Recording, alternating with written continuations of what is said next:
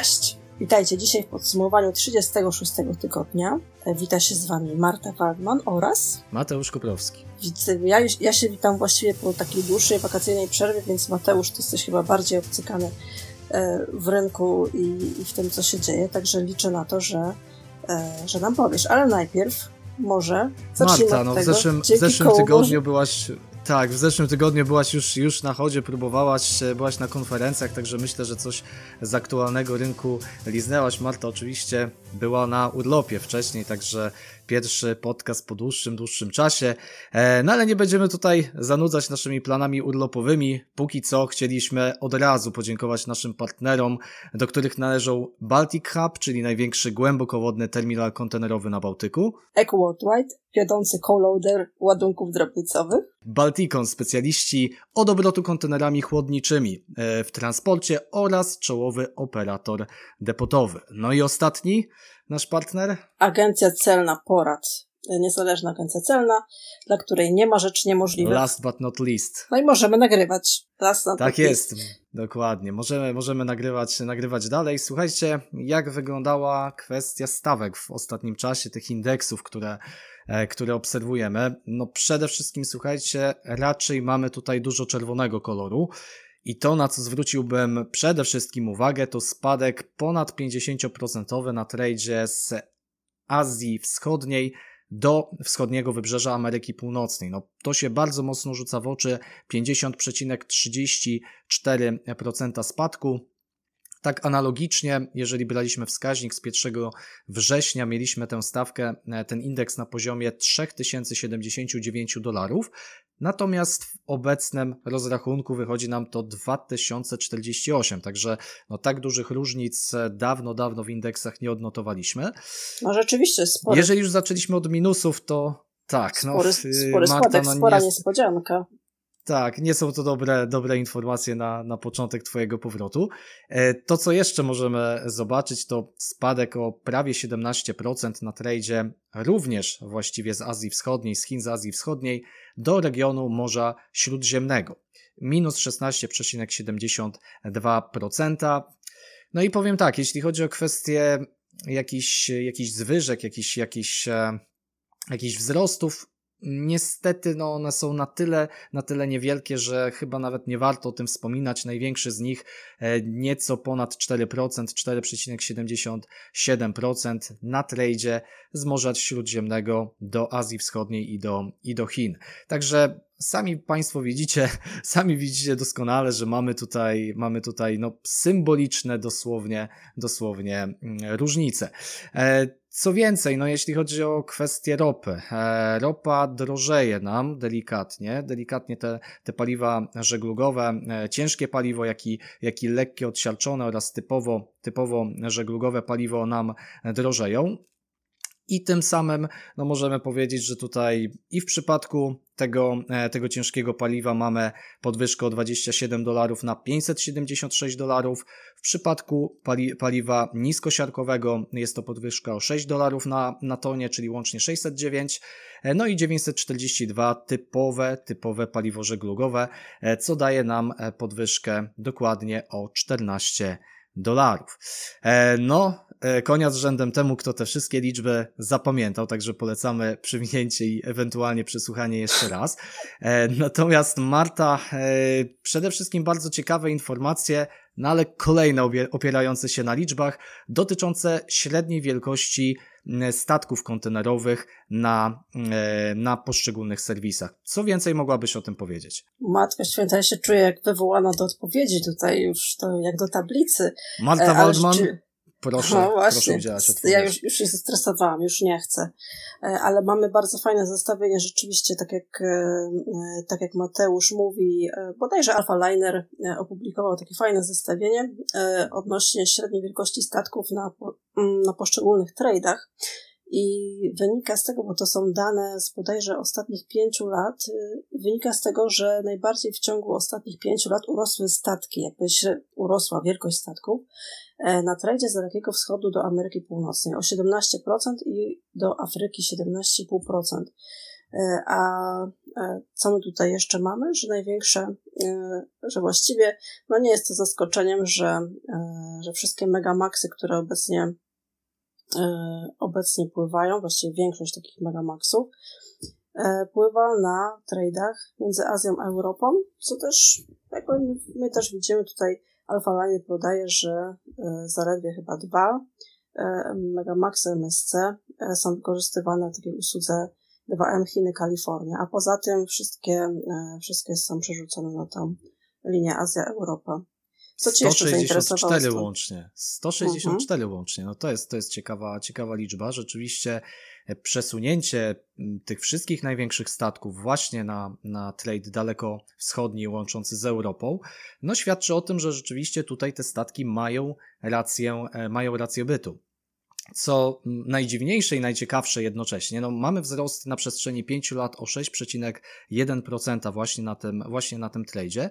Natomiast dwa lata temu ta średnia wielkość statków była nieco wyższa, bo było to 16 100 TU, także yy, Ciekawe, ciekawy dysonans, tak? Mamy tutaj y, coraz większe statki wdrażane i coraz większe statki budowane, jednocześnie na przestrzeni dwóch lat Y, okazuje się, że mimo wszystko ta liczba jest niższa. No i dlaczego ona jest niższa? No okazuje się, że wszyscy operatorzy, ci mniejsi, którzy no, pływają e, do sama wiesz jakiego państwa, za, zaczynającego się na literkę R, y, zaniżają jakby teraz tę, tę średnią, tak? Ponieważ wpływają one E, one na Morze Czarne oraz na, na Morze Bałtyckie.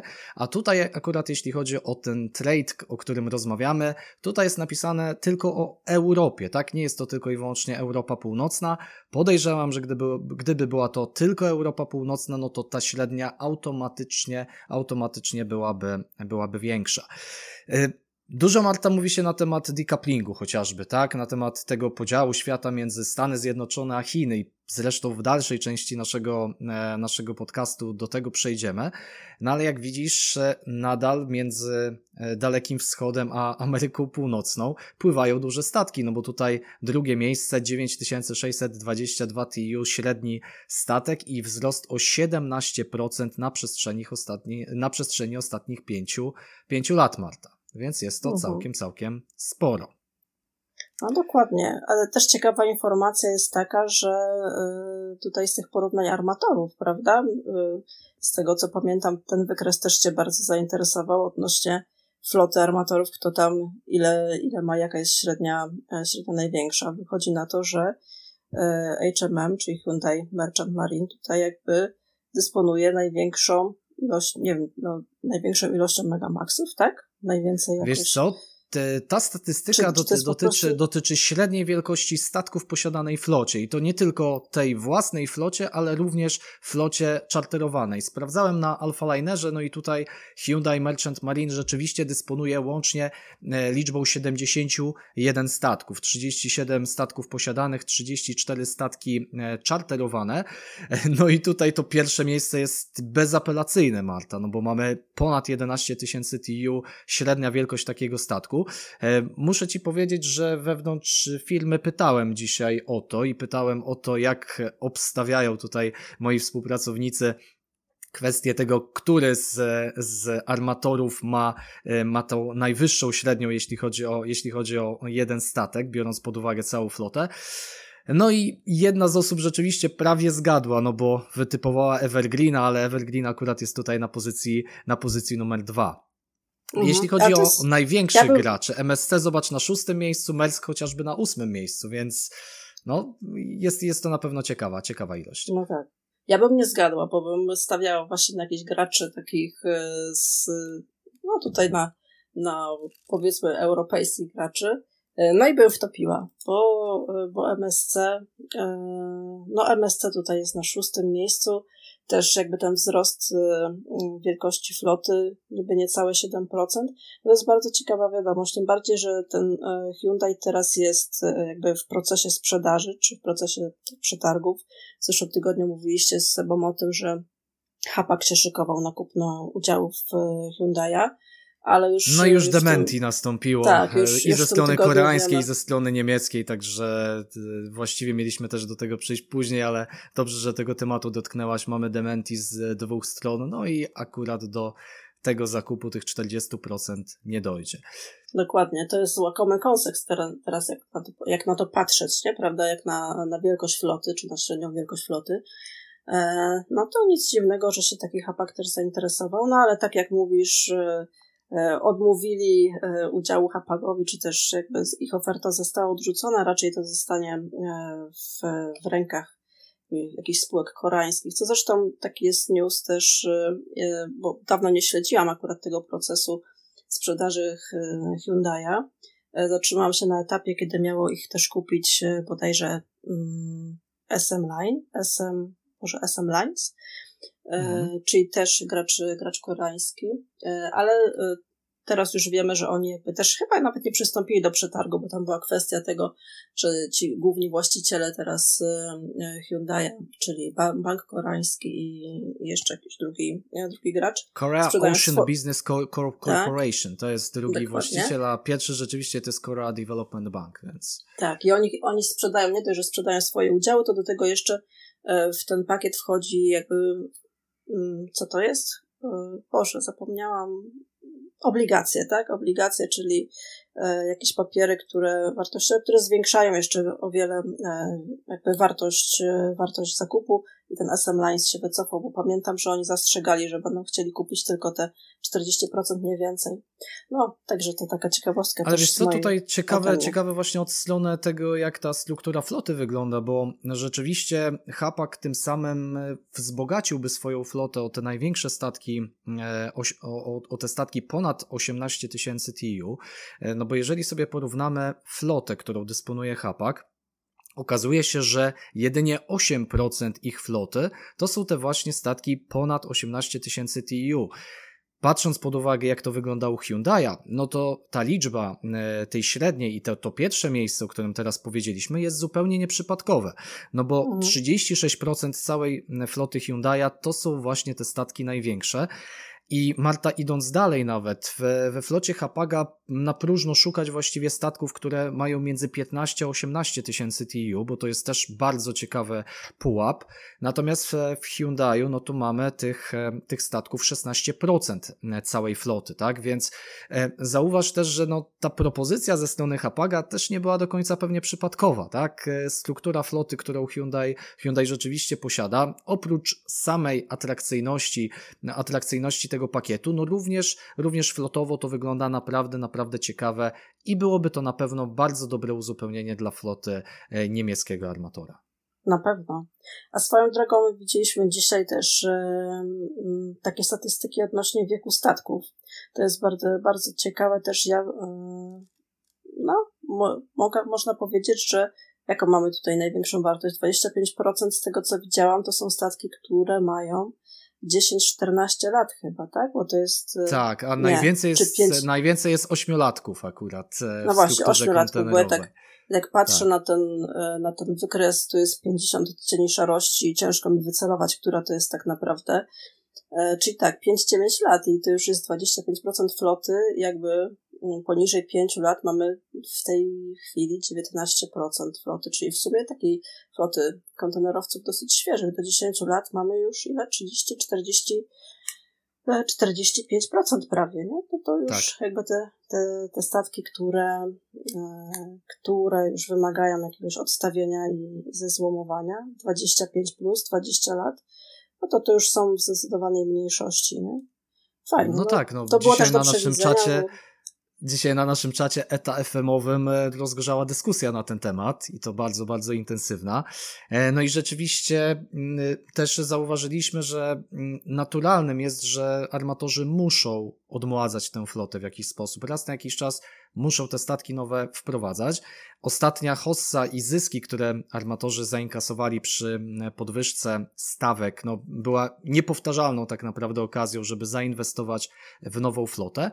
No niestety zbiegło się to teraz z, ze spadkiem na rynku i z no, obniżonym popytem, więc ciężko tutaj armatorów winić o to, że chybili jakkolwiek z inwestycjami, po prostu muszą w jakiś sposób tę flotę na bieżąco, na bieżąco odmładzać. No i akurat padło niestety na moment, w którym tego ładunku mamy, tego ładunku mamy mniej, no bo rzeczywiście, Marta, jak sobie spojrzymy na te newsy mm, z ostatniego tygodnia, to widzimy przede wszystkim informacje o tym, że nastąpiła, na, na, nastąpiło obniżenie procentowe floty wykorzystywanej, że na przykład MSC z Merskiem wprowadza 29 blank sailingów w nadchodzącym miesiącu na wszystkich tradeach, no co robi naprawdę, naprawdę bardzo, bardzo pokaźną liczbę, konkretnie na mm, tradzie ze wschodu na zachód, tak, czyli east, e, eastbound, westbound.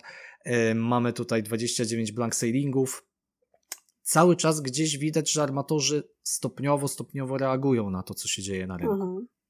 Tak, no też w wielu informacjach było też jakby zaznaczenie, że armatorzy się szykują też e, e, na kolejne święto Złotego Tygodnia e, w Chinach, tak. czyli to już no niebawem. Też, już niebawem, także obniżają, już się szykują na to, że te, że te blanki będą, że będzie zmniejszona częstotliwość, już też jakby połączenia, które do tej pory były, e, też zostają jakby zmniejszone, czy zmniejszona częstotliwość jest takiego połączenia jakiegoś między Europą Północną a e, wschodnim wybrzeżem Stanów.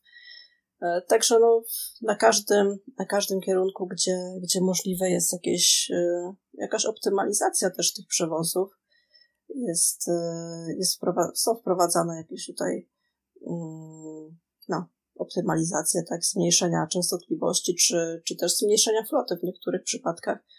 Tak jak na przykład właśnie na tym, e, na tym trajcie do Stanów Zjednoczonych, tutaj zostanie, zostaną zamienione, e, zostaną zamienione wielkości, te czy statki po prostu mm, będą, będą mniejsze. Tak, z większych na mniejsze, krótko mówiąc. Z większych niestety, na mniejsze. niestety widzimy downsizing, tak? Nie? Tak, dokładnie niepodwyższanie. No i no tutaj też z Sebastianem rozmawialiśmy na temat Łabądka naszego, czyli serwisu, e, serwisu z, dalekiego, z Dalekiego Wschodu do Europy Północnej i e, zawijającego również do Gdyni.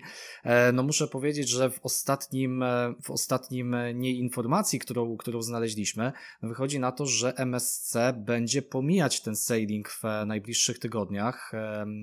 Ty, tydzień 39, tydzień 40, 41, 42 a nawet z tego, co znalazłem informację, to jest na najbliższe 6 tygodni, czyli jeszcze 37-38 tydzień będzie, będzie mm, ten serwis mm, omijany, tak? Więc no, kibicujemy gorąco, żeby tutaj Gdynia miała w pełni taki serwis e, dalekowschodni, żeby ten serwis był regularny i pewny przede wszystkim, jeśli chodzi o zawinięcia, no ale póki co widzimy pewne perturbacje z tym związane. No tak, y, zaczęło się hucznie z wielką pompą, a no teraz jakby też to trzeba dostosować do, e, do realiów. E, no cóż. No nie chcemy, Marta, up, upiec tego łabędzia, więc mamy nadzieję, że ten szary łabądek z powrotem stanie się pięknym, białym łabędziem, jak to miało miejsce w popularnej, e, w popularnej bajce. Także no, gorąco kibicujemy i liczymy na to, że, że pójdzie to właśnie w tę stronę. No dokładnie. No ale też to nie tylko jakby na naszych, na naszych połączeniach, też mamy informacje o tym, że na połączeniach transpacyficznych, bodajże rok do roku chyba e, mamy tą statystykę, że spadły właściwie od ile? 24%, e, 24% aż spadła ilość połączeń e, transpacyficznych pomiędzy, e, pomiędzy Dalekim Wschodem, czyli gdzieś Chinami, Azją, e, a Stanami Zjednoczonymi, Kanadą e, lub Meksykiem. Także no z no każdej, no dokładnie, z każdej aż o 16 strony. takich połączeń, więc, więc jest, tego, jest tego sporo. No jeśli chodzi o te lupy, jak, jak zobaczysz, no tutaj króluje przede wszystkim Ocean Alliance, bo ma 13 tych, tych serwisów, tych lupów obsługiwanych. Mhm. Łącznie rzucone też 93 statki do boju e, o łącznej pojemności ponad milion TU, także średnia, e, średnia pojemność takiego statku jest nieco ponad 11 tysięcy TU, czyli mamy tego całkiem, całkiem sporo. E, drugi w kolejności mamy The Alliance e, z dziewięcioma takimi, takimi serwisami, 73 statkami rzuconymi na wodę tutaj właśnie na te, na te serwisy. No także, także też ciekawie to wygląda. No i tutaj ilość aliansów, e, e, drodzy słuchacze, jest naprawdę, naprawdę spora, bo okazuje się, że zaczynamy od takich popularnych Ocean Alliance, The Alliance, 2M, ale już na przykład pod e, pozycją numer 4 mamy Six Career Arrangement, czyli jakiś łączony, e, łączony alians złożony z sześciu różnych armatorów. Tutaj mamy CMA, mamy Costco, mamy Evergreena, e, Pacific International Lines, One High i Yang Ming. Także mamy tego naprawdę, naprawdę dużo. No tutaj tych miksów jest sporo, no chociażby na miejscu 11 Hapak łączony z Hyundaiem, ale również z MSC i z One'em, tak? Także mamy, mamy naprawdę, naprawdę duży, duży miszmasz. E, Marta, no jeśli chodzi o ten tra trade transpacyficzny, e, który, o którym zaczęliśmy sobie tutaj mówić, e, w 2022 roku no można powiedzieć, że to był taki złoty rok dla, dla tego trade'u. Zdecydowanie największa ilość obsłużonego ładunku. Natomiast mimo wszystko w 2023 roku obserwujemy spadek, ale to dalej jest więcej niż w 2021. Także no myślę, że mimo właśnie wspomnianej, e, wspomnianych e, obniżek, jeśli chodzi o trade między Chinami, Ameryką Północną, Stanami Zjednoczonymi przede wszystkim, no jednak możemy tutaj powiedzieć, że w miarę ten trade trzyma się dzielnie, jeśli chodzi o statystyki. No, dzielnie się trzyma, ale jak, jak widziałeś statystyki odnośnie też wielkości handlu w Ameryce, znaczy handlu, wymiany właściwie e, obrotów kontenerowych. O, powiedzmy tak. tak. E, w Ameryce w pierwszym to już mamy dane za pierwszą połowę 2023. No, trudno mówić, że już, bo właściwie to już wrzesień, więc najwyższa pora. E, no to ten obrót no wiesz, niektórzy z tymi się... statystykami się tak nie uzewnętrzniają, tak? Ostatnio podawaliśmy z Sebastianem statystyki różnych armatorów, oprócz jednego armatora. E, standardowo, standardowo MSC tych statystyk nie podało, więc e, no tutaj akurat jeśli chodzi o początek września z dwumiesięcznym opóźnieniem wcale, wcale nie jest tak późno. No, musimy się po prostu zastosować predykcję, Mateusz. To jest, wiesz, predykcja odnośnie MSC. To jest to, e, jak musimy podchodzić do tych, do ich wyników i, i ich statystyk, gdzie nie są uwzględniani, ale zauważ, często jest tak, że, mm, że statystyka się zaczyna od drugiego miejsca. Dlaczego? Tak. Gdzie jest pierwszy? No tak. No, no tak, no tak. Także pierwsze miejsce jest, jest tajemnicze, no ale wszyscy wiemy, E, jak to wygląda. No, w każdym razie, jeżeli e, mówimy o tym obrocie kontenerowym w Ameryce Północnej, zaznaczmy, to, no to mimo, że, e, że jak mówiłeś, jakoś sobie starają radzić, no to te 12% spadku w pierwszej połowie roku do 21 milionów TIU spadł obrót z 24 w zeszłym roku. No największe, największe spadki są e, właściwie na 20% e, spadku na obrocie intra, e, czyli wewnątrzamerykańskim, no ale to niewiele waży, bo tak naprawdę to jest 1% całego udziału w, w obrotach kontenerowych w Ameryce. No ale 16% spadł eksport, import ledwo, ledwo 1%, czyli cały czas ściągają Cały czas konsumują w Ameryce Cały czas konsumują. Nic, nic, w tym temacie się nie zmieniło. Tak. Dokładnie i cały czas konsumują najbardziej z, z Dalekiego Wschodu, czyli też nic się nie zmieniło. Tutaj nawet tak. to drgnięcie było, bo to trzeba właściwie nad, nad, nazwać drgnięciem, jedna dziesiąta procenta do góry, także konsumują więcej. Niecałe 2000 TU, Marta, czyli taki tak, taki mały, tak, mały stateczek e, taki tam, który gdzieś tak, tutaj mały, mały fiderek więcej niż, e, niż ostatnio, no ale te spadki cały czas widać na, na eksporcie tym razem i na eksporcie zarówno e, do Dalekiego Wschodu, czyli do, do Chin przypuszczalnie, ale też i do Europy i na Middle East, także tutaj te spadki są rzędu 18, 13, 15%, no dosyć sporo, czyli więcej, więcej konsumują niż produkują cały czas. No. Tak. Wiesz co, Marta, tak y, zupełnie, zupełnie szczerze, tak patrząc na, na, te, na te statystyki, no co się rzuca w oczy? No przede wszystkim rzuca się w oczy kwestia tego imbalansu eksportowego do importu, tak? No bo jednak jeśli chodzi o eksport, e, mamy wyeksportowanych ponad 14 milionów TEU ze Stanów Zjednoczonych. E, importów mamy niecałych 7 e, milionów, ale to, na co chciałbym zwrócić uwagę, to ta pozycja numer jeden. No bo zobacz, w jaki sposób te rynki są od siebie uzależnione. Eksporty na Daleki Wschód to 67% udziału i spadek e, w porównaniu do roku 2022 o 18,3%. Ale jeżeli zobaczysz na import z Dalekiego Wschodu, no to ten, e, ten właśnie mały statek fiderowy więcej, nie mniej, okazuje się, że nadal Stany Zjednoczone są bardzo mocno uzależnione od tego rynku dalekowschodniego. No jakby też mówiąc o tym, że mm, Europa jest takim najważniejszym partnerem Stanów Zjednoczonych, ten wykres pokazuje nam, jak bardzo jest to, jest to chybione określenie, tak? No bo mamy 19% importu z Europy, eksport ze Stanów Zjednoczonych to ledwie 17%, no to nijak tak naprawdę się ma do tego, gdzie import z Dalekiego Wschodu to 45%, a eksport na Daleki Wschód z tej Ameryki Północnej to 67%. Jednak ta zależność tych rynków amerykańskiego oraz właśnie upraszczając amerykańskiego i chińskiego, no jest dużo, dużo większa chyba niż nam się wydawało. Może tak być. Skoro wychodzi tak z Twoich statystyk, to no na to wygląda. Nie z moich, ja ich nie zrobiłem, Marta, ale, ale, ale z moich przemyśleń jak, jak najbardziej. No wiesz co, y, przede wszystkim myślę, że myślę, że kwestia zależności tutaj i, i tej kroplówki dalekowschodniej, która, która jest pod, pod którą Ameryka jest podłączona na Europa również, no ale to jest, to jest oczywiście oddzielna bajka.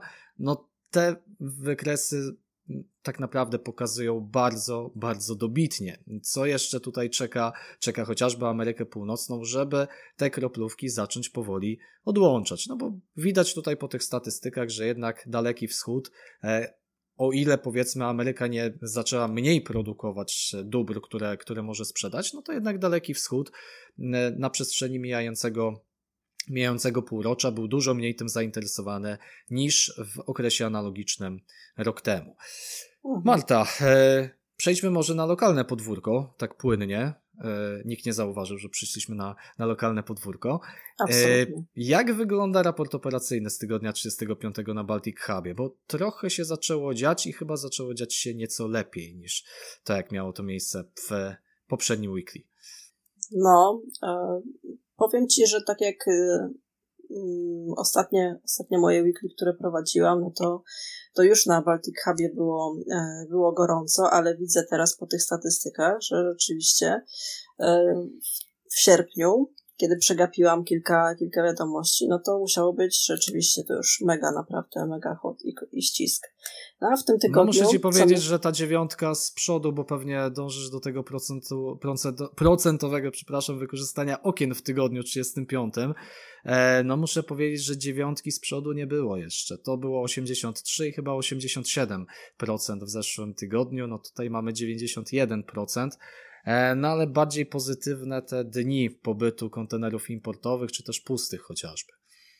No to na pewno. Ja, mnie najbardziej tutaj zastanawia cały czas, to zastanawia, e, martwi to średnie obłożenie placu, bo to cały czas się utrzymuje powyżej 80%, do tego jeszcze powierzchnia wyłączona e, w związku z pracami na, na terminalu T3. Cały czas 8% placu jest wyłączone, także no tam to rzeczywiście musi się gotować. Zresztą widać nie tyle w raportach operacyjnych, ale w pracy e, terminala, której doświadczają e, i operatorzy intermodalni, i przewoźnicy. Każdy się z tym e, spotyka. No, a co tam, jakie było, no bo już możemy powiedzieć, że jakie były opóźnienia, opóźnienia w tym tygodniu statków. Ocean Alliance 103 godziny opóźnienia, 2M, McKinsey, Muller 82 godziny, no, później znowu Ocean OCL, OCL Indonesia 111 godzin i tak samo 111 godzin e, Matylda Mersk. Także no sporo, sporo. Spora obsługa, Idziemy w setki, ale... nie w dziesiątki, prawda? Więc... Tak, idziemy w setki już e, na bogato, nie? No, ale tak, tak ale co mówisz, ciekawe, to co mówiłaś, ten spadek y, pobytu kontenerów importowych chociażby. Tak, spadek e... pobytu kontenerów importowych, czyli no szybciej, szybciej rotują. Co prawda cały czas 6, powyżej 6 dni, e, powyżej średniej z ostatnich miesięcy. E, puste, średni pobyt, to znaczy nie średni pobyt, tylko pobyt w ostatnim tygodniu to 10 10 dni, aczkolwiek no też już spada, no jeżeli spada, a jest 10 dni, no to, to już faktycznie musiało być, musiało być bardzo długo. Średnio ostatnich, z ostatnich miesięcy powyżej 10,6 dnia, także no sporo, sporo. Niestety eksporty cały czas jeszcze jednak e, około 9 dni stoją i to jest e, taki trend, który, e, który powoduje wydłużenie tego postoju kontenerów na terminalu, że no jeszcze jest trochę to pola do poprawy. No tak, eksporty zawsze uda. masz do konkretnego jeżeli... dnia do złożenia, jeżeli statek się spóźnia i, i gdzieś ta ETA jest aktualizowana, no to wiadomo, że wtedy te kontenery muszą na ten statek poczekać. No jeżeli mamy ponad 100 dni, no to rzeczywiście rzeczywiście jest problem z eksportami i wtedy, wtedy one muszą, muszą poczekać na, na statek, który prawdopodobnie w tym przypadku też czeka na ledzie, bo, bo nie ma po prostu podejścia do mhm. na terminal Całe szczęście to jest 100 godzin, nie 100 dni, także no chwała Bogu, tak. jakby było 100 dni to już by naprawdę nic nie, nie, nie, nie można było zrobić.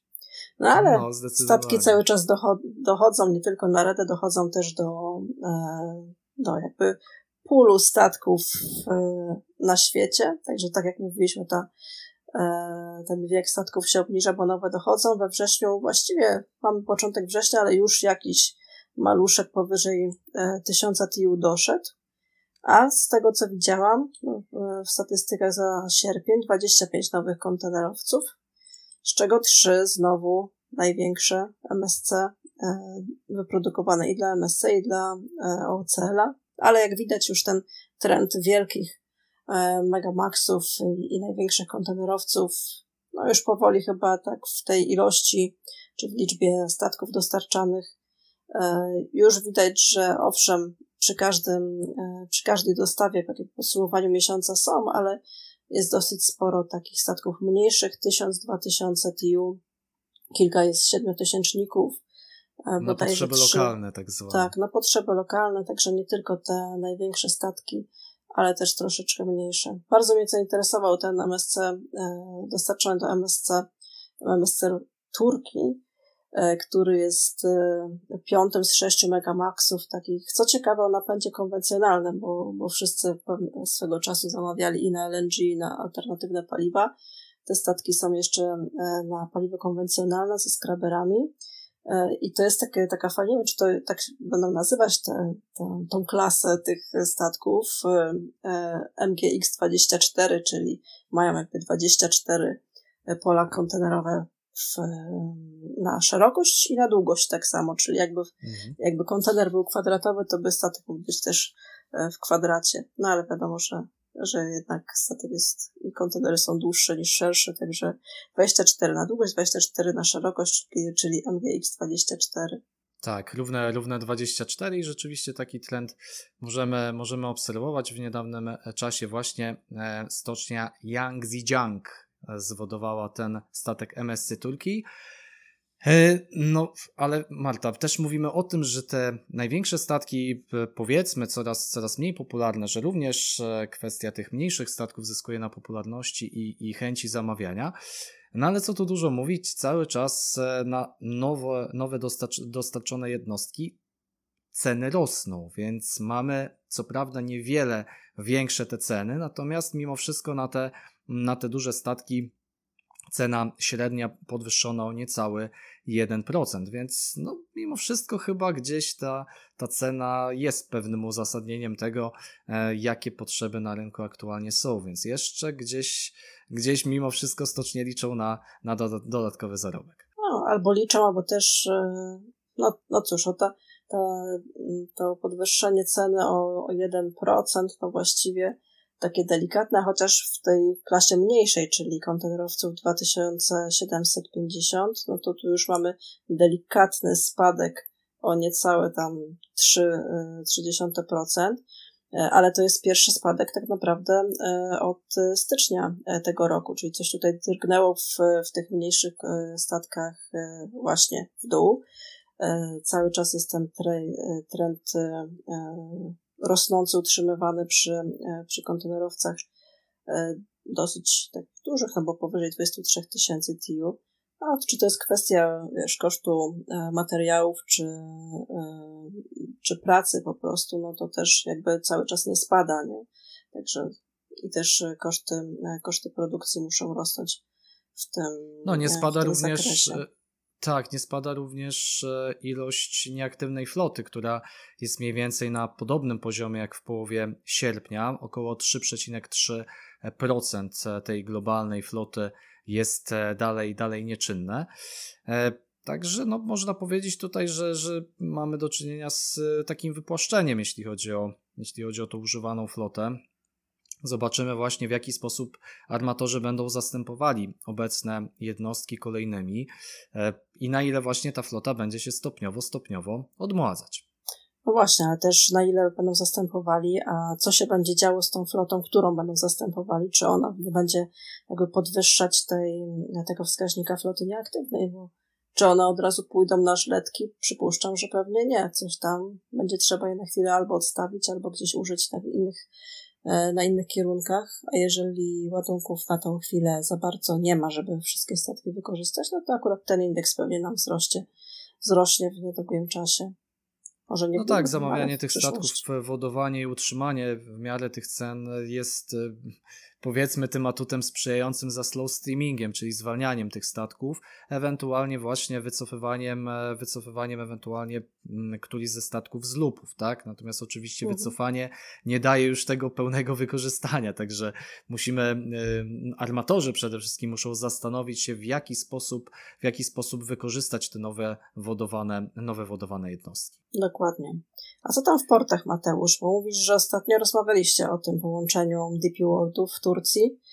Tak, e... rozmawialiśmy, natomiast rozmawialiśmy, porozmawiamy dzisiaj również o Egipcie, e, całkiem niedaleko, niedaleko Turcji. Mamy tutaj informacje dotyczące Port Side East. E, tak kojarzy mi się zawsze ten początek września, koniec e, sierpnia właśnie z portami egipskimi ze względu na zwiększoną ilość owoców wysyłanych z Polski, e, między innymi właśnie na, na Bliski Wschód i rejon Morza Śródziemnego, także również ciekawe, ciekawe news.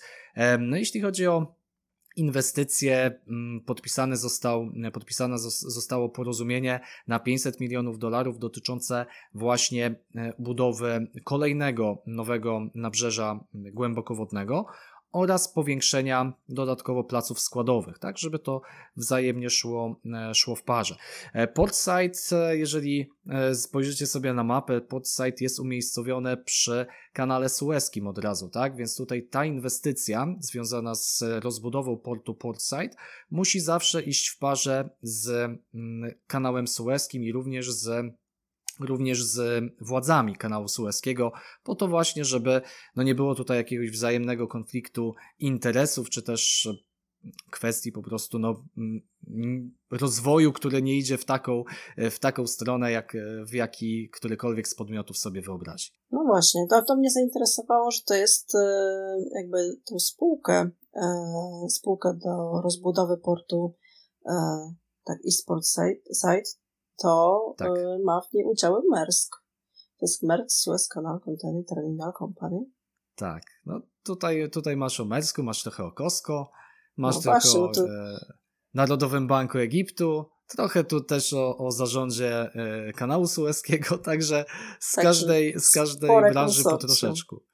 Dokładnie. Dokładnie, a tutaj e, porozbudowują się, teraz e, mówiłeś o dodatkowe 2 miliony TIU, czyli w sumie 6 milionów TIU, a e, z innej strony, z, ze strony Malezji, mamy też informacje o rozbudowie e, portu Westports Malaysia, czyli operator e, terminala właściwie o tej samej nazwie w Port Kelang, otrzymał zgodę z rządu Malezji na rozbudowę swojego, swojego portu, czy swojego obiektu, swojego terminala E, o dodanie terminali CT10 do CT17, czyli rozumiem, że e, kontener terminal 10 e, do 17, czyli 7 kolejnych terminali i przepustowość wzrośnie z obecnych 14 milionów do bagatela 27 milionów TIU. No, czyli gdzie całkiem tutaj mamy... sporo. Tak, całkiem sporo. My tutaj mówimy o podwojeniu, znaczy o dodaniu 2 milionów TIU gdzieś tam w obrębie kanału Suezkiego, a ci 27 milionów TIU rozbudowa. A co tam? Na szerokości. A co tam, dokładnie. No jednak te inwestycje dalekowschodnie swoim rozmachem czasami potrafią przyćmić te nasze lokalne, no ale oczywiście to zupełnie, zupełnie inny rynek, zupełnie inne, inne realia. E, Marta, tak patrzę na mijający tydzień, wydaje się, że to chyba wszystko, co chcieliśmy powiedzieć. Chyba tak, już nie mamy nic więcej do dodania. E, jeżeli nie mamy nic więcej do dodania, no to oczywiście zapraszamy do wysłuchania również ostatniego odcinku i wywiadu przy, przeprowadzonego przez Dominika e, Landę. E, zapraszamy również na inne nasze podcasty, które regularnie staramy się na kanale umieszczać. Ze swojej strony bardzo dziękuję za tę prawie godzinę poświęconą naszemu kochanemu transportowi morskiemu oraz innym gałęziom transportu. Dziękuję Ci również Marta e, za, za uczestnictwo. No i co? Do usłyszenia w takim razie. Dziękuję Ci, Mateusz. Do usłyszenia. Do usłyszenia.